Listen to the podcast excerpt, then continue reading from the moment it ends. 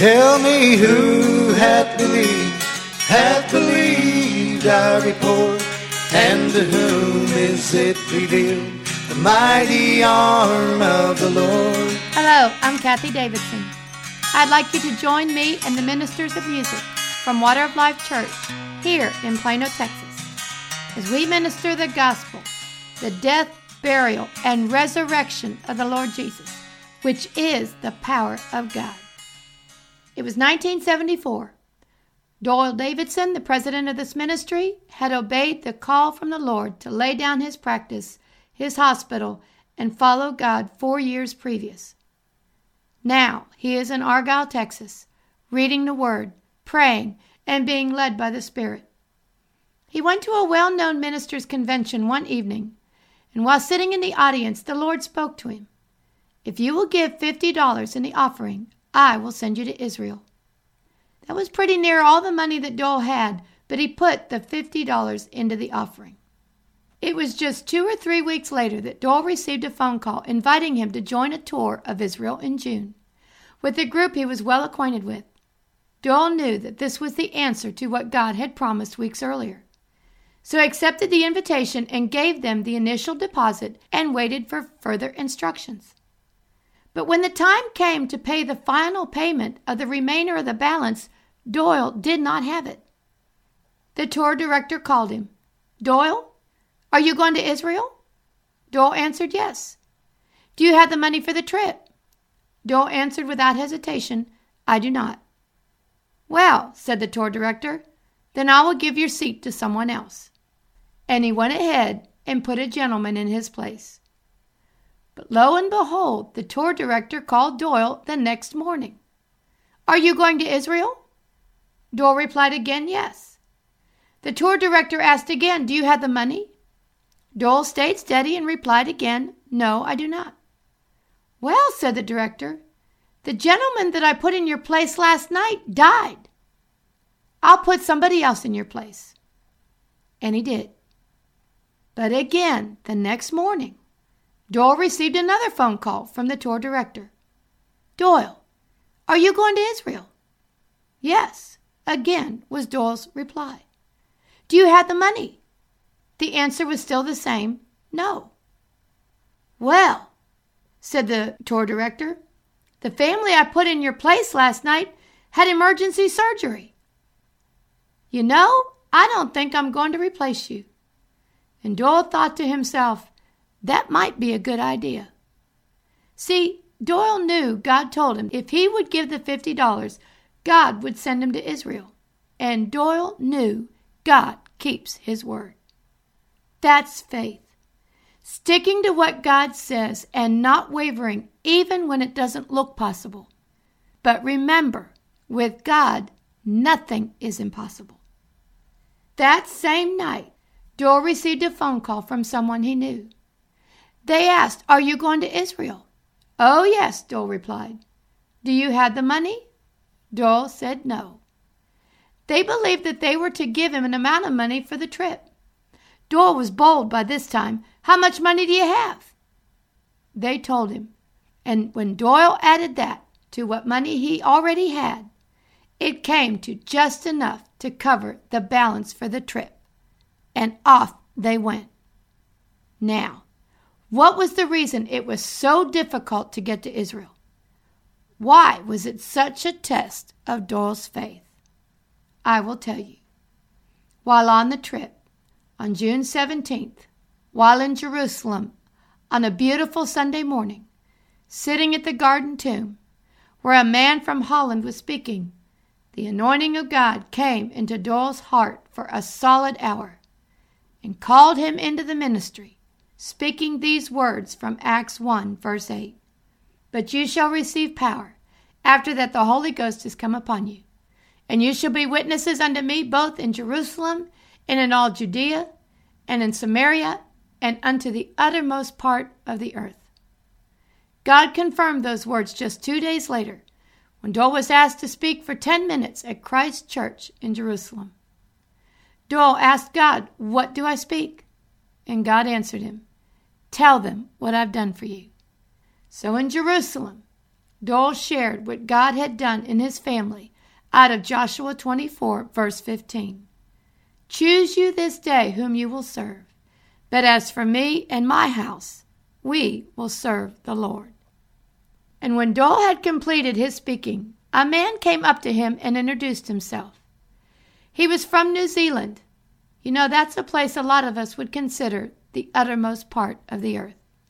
And he spoke, I am a lawyer, and I've heard a lot of lawyers present their cases before judges and juries, but I have never heard anyone speak so clearly, so concise, and to the point as you did.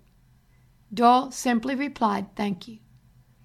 God had confirmed his word, speaking in Jerusalem and the uttermost parts of the earth. And now, forty years later, Doyle is still obeying that call into the ministry, preaching the gospel in America, Israel, and the othermost parts of the world. Let's begin with a song here written by Terry Mai and ministered by the Water of Life Sweet sixteen, God Sacrificed the Lamb. I've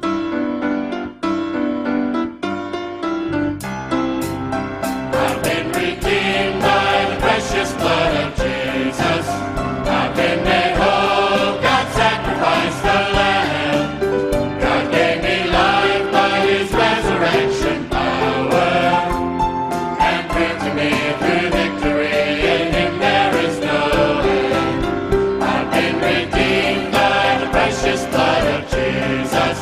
I've been made whole. God sacrificed the Lamb.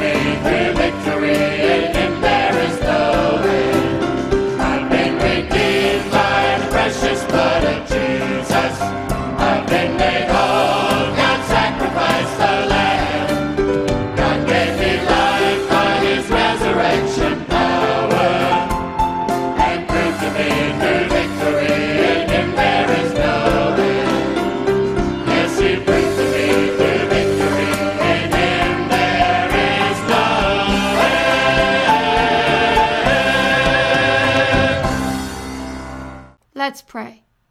Father, I ask for grace. I ask for grace on me and on this message, that you open our eyes that we can see. You open our hearts like you did for Lydia, that we can attend unto the things which are spoken. Turn us from darkness to light, from the power of Satan unto God, And I ask this in Jesus' name. Amen.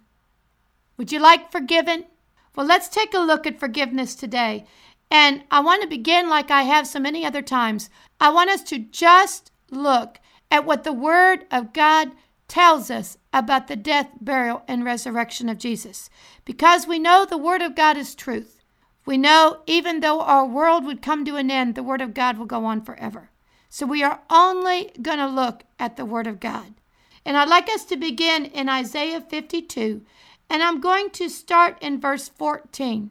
From Isaiah fifty-two, verse thirteen, through the chapter of fifty-three, is a depiction of the death, burial, and resurrection of Jesus. If you don't believe that, go to Acts eight. And Philip begins speaking to a eunuch from these verses in Isaiah fifty-three. So let's take a look at verse fourteen, Isaiah fifty-two. As many were astonished at thee, his visage, the visage of Jesus, Jesus' appearance was so marred more than any man, and his form more than the sons of men. We have at our disposal today technology and the web, where we see pictures of things around the world constantly, and we see some pretty awful pictures. But we have to believe that the Word of God is above everything that we have seen or heard, that it is the truth. And right here, verse fourteen states, as many were astonished at thee, astonished. His visage, the appearance of Jesus, was so marred more than any man. His form more than the sons of men. His body marred more than anyone we have ever seen. Any picture, any depiction of Jesus does not fully show the depth of how much he was marred. I'd like to go to Isaiah fifty-three, and I'm going to begin in verse two. For he shall grow up before him as a tender plant, and as a root out of a dry ground. Jesus has no form. He has no shape on the cross. I want us to consider this for a minute. He is marred more than any man. His form, his body is marred more than any man.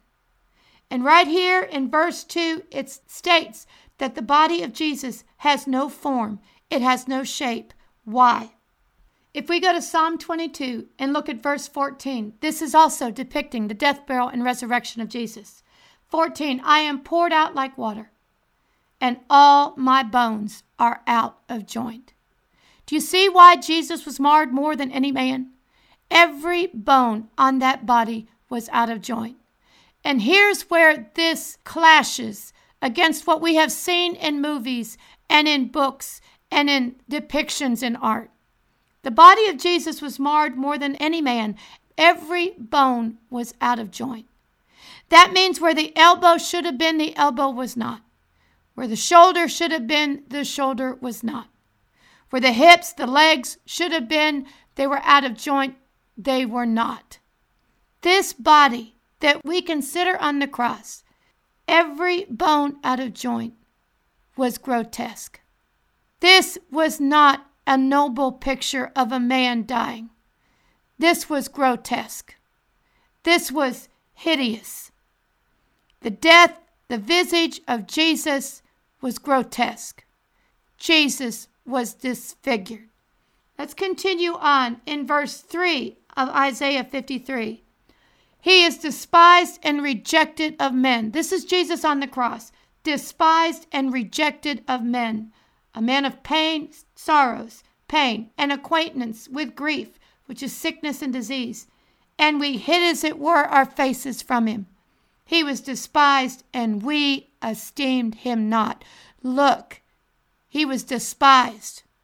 Nobody wanted to look on him. This was a disfigured, grotesque-looking body. It says that it had no form. You could not even tell he was a man. Now, why did he look so bad? Why was that body so grotesque? Why was it so hideous? And why was it so disfigured? Verse five of Isaiah fifty-three tells us, but he, Jesus, was wounded for our transgressions. He was bruised for our iniquities. The chastisement of our peace was upon him, and with his stripes we are healed. That body took on the sin of the world. It took on your sin, and it took on my sin. And when we consider that body, we see what sin does to a human body, what it did to Jesus. Not only was he grotesque to look at, but the pain he suffered for us, the pain of every bone being out of joint. One of my children had her shoulder out of joint, and she was in awful pain. And I had another child in football game, got his finger knocked out of joint, and he was in awful pain too. Now consider the pain that Jesus suffered with every bone out of joint. Why? Again, he was wounded for our transgressions.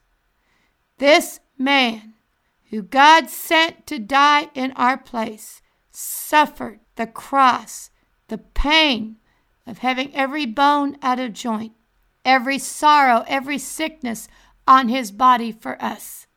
Consider this. And then that body, when it finished everything it needed to do, Jesus said, "It is finished." And with a loud cry, he bowed his head and died. And his soul and his spirit went into hell for you and I, to pay for those transgressions, to pay for those sins. And the third day, as Isaiah fifty-three states, the Father saw the travail of his soul. He was satisfied. Jesus was raised from the dead.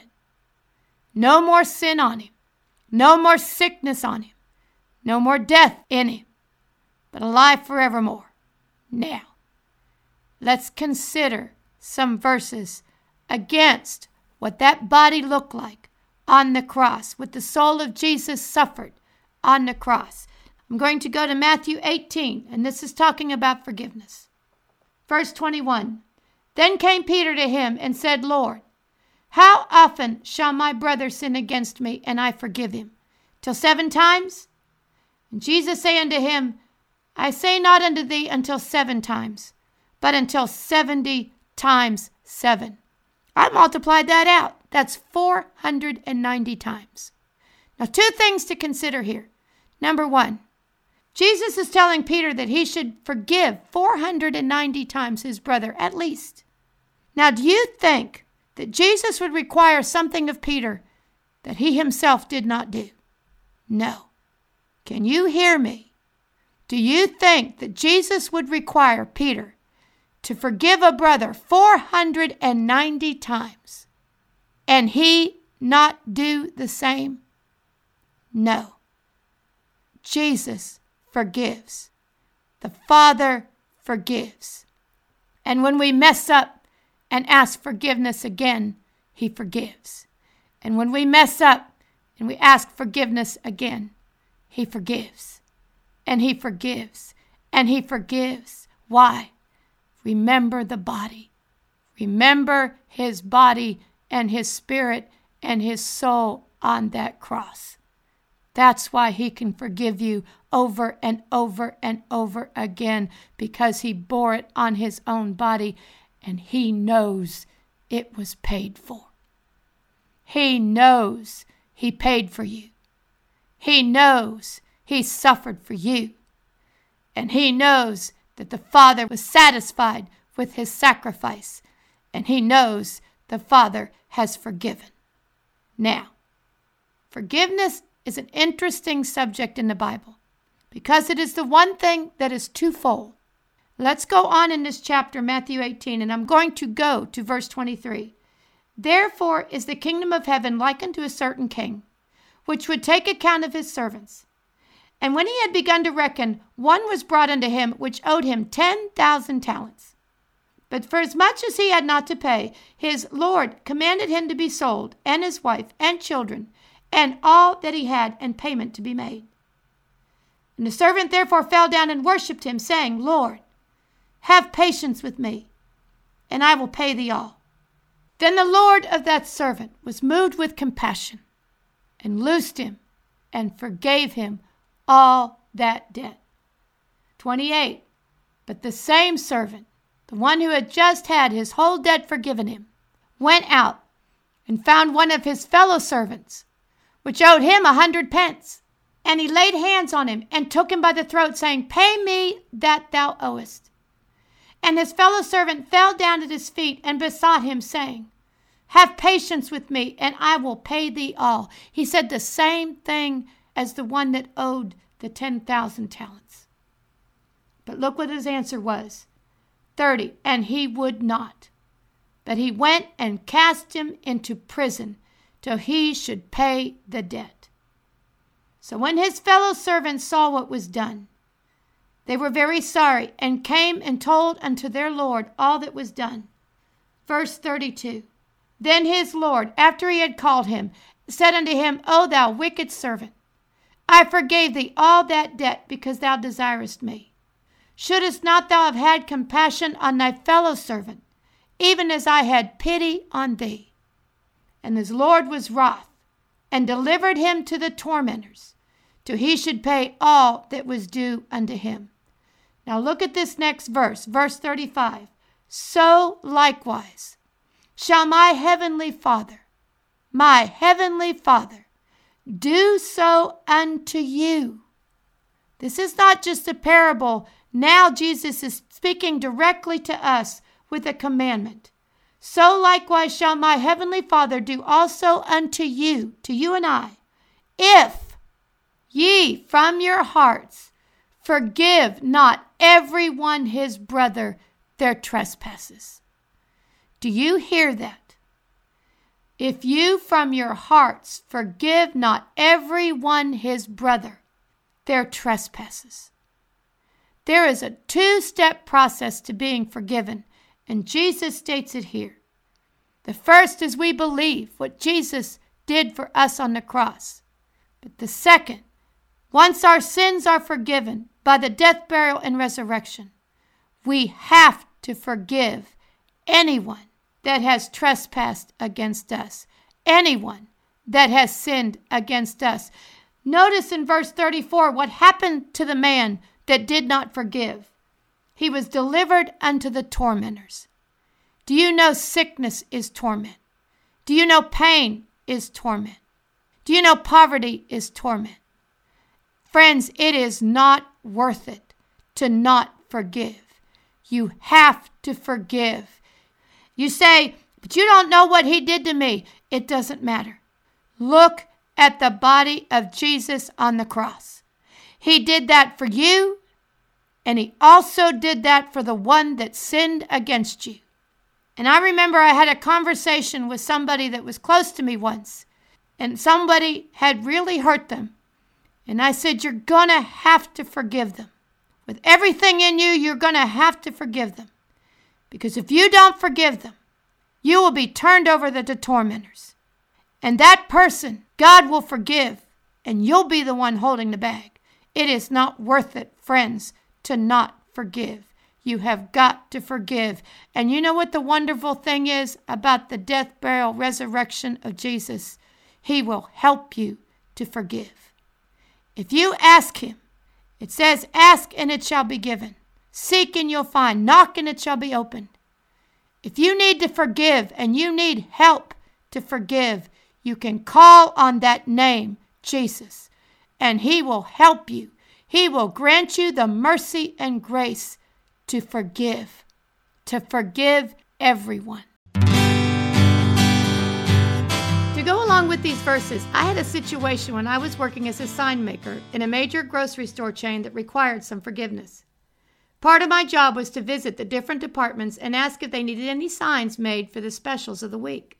I always dreaded going to this meat counter when a certain young man worked there because, frankly, he was always so coarse and rude toward me. He would complain and then sometimes call me some pretty vulgar names. This particular day was no exception. But while I was standing there listening to his tirade, I was reminded of Matthew five forty-four. Jesus speaking, But I say unto you, love your enemies, bless them that curse you, Do good to them that hate you, and pray for them which despitefully use you and persecute you. And boy, was he cursing me. So I did just this. As I walked away from him, I began to bless him. Father, bless him. I just bless him. Father, I forgive him. I forgive him. Father, I bless him in Jesus' name. I did this walking all the way back to the stairs, up the stairs to my office, making his signs, going down the stairs and back to his counter. When I arrived back at his counter, he wasn't there. A woman was working in his place, and I asked her if she knew where this gentleman was. I had his signs. And she looked at me with these big eyes. Kathie, you won't believe this. Just a few minutes ago, some customer came up to the counter, and this guy called her a name. She went to get the manager, and the manager fired him on the spot and threw him out of the store. That taught me a lesson. When I forgave him and blessed him, that made a way for God to deal with the situation on my behalf. This word means what it says, and it will work if you trust it.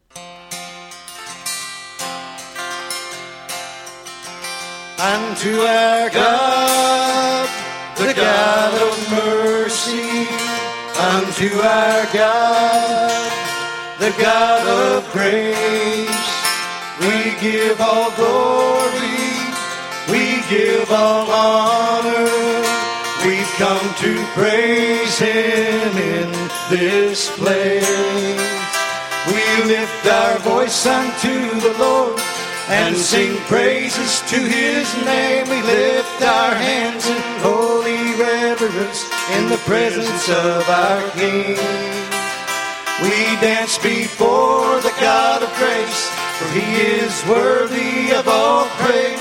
This is why we lift our hands and why we sing and why we dance. Unto our God, the God of mercy. Unto our God, the God of grace. We give all glory, we give all honor. We come to praise him in this place.